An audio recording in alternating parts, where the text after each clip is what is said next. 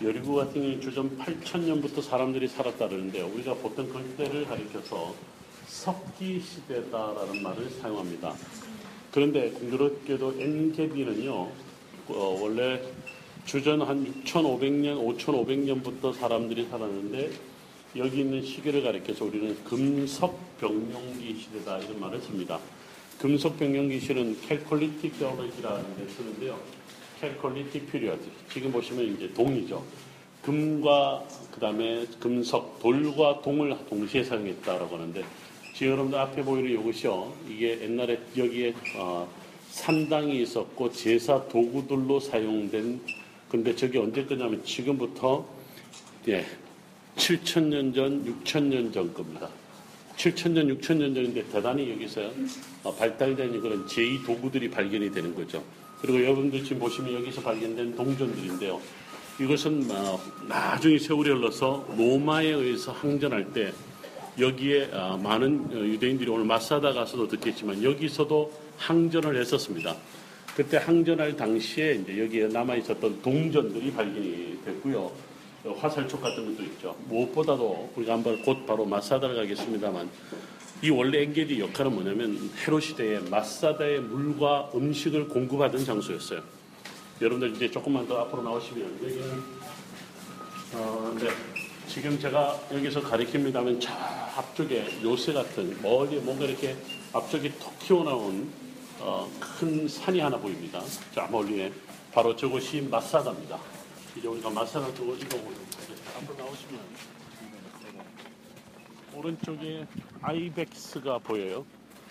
이 오른쪽에 있는 아이벡스가 이게 바로 우리가 사냥이라고 하는 건데 여러분 보이시면 놀라게 하지 마십시오. 아이벡스 저게 우리 성경에 나오는 아까 여러분 앵, 여기 앵게디라고 그랬죠. 애는 뭐냐면 애는 샘이라는 뜻이에요. 게디가 바로 저걸 가리킵니다. 그래서 이제 게디의 샘할 때 저놈이 바로 게디죠. 그래서 이제 앵게디 이제 권효승 교수님이 하시는 앵게디 선교에도 여기에서 근거를 갖고 있기도 합니다. 자 조금 더 네, 골짜기 쪽으로 원래 여기를 다 산으로 걸어 다녀서 트레킹하는 코스입니다. 최소 6시간, 많게는 9시간 정도 트레킹하는 코스인데요. 트레킹하는 사람들이 요즘에도 간혹 있기도 합니다.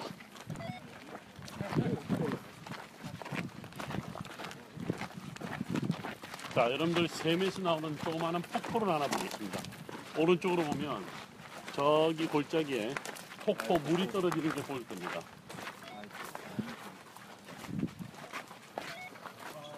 저 앞쪽에 물이 떨어지는 거 보이나요?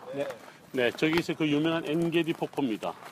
바로 저 안에 다윗과 그의 사람들이 있었다라고 하는 거고요. 지금은 저게 동굴 형태가 아니지만 지진 때문에 무너졌어요. 폭포가 떨어지는 곳이 바로 동굴이었어요. 그래서 그 안에 다윗이 숨어 있었고 사울의 군대는 저 위에 서 있었겠죠.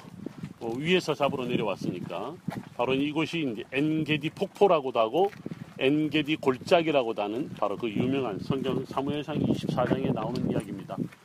아, 네. 여기서 걸어서 올라가서 산지로 올라가면 베들레헴까지 올라갈 수 있는 아주 어, 광야길이라고 할 수 있는 거죠. 자, 지금 제가 서 있는 곳 바로 위에 바로 옆에 나무 한 그루가 보입니다. 나무가 보이죠? 이 나무가 뭐냐면 바로 그 유명한 누가 또 아, 자, 이 나무가 바로 그 유명한 바로 시띠나무입니다.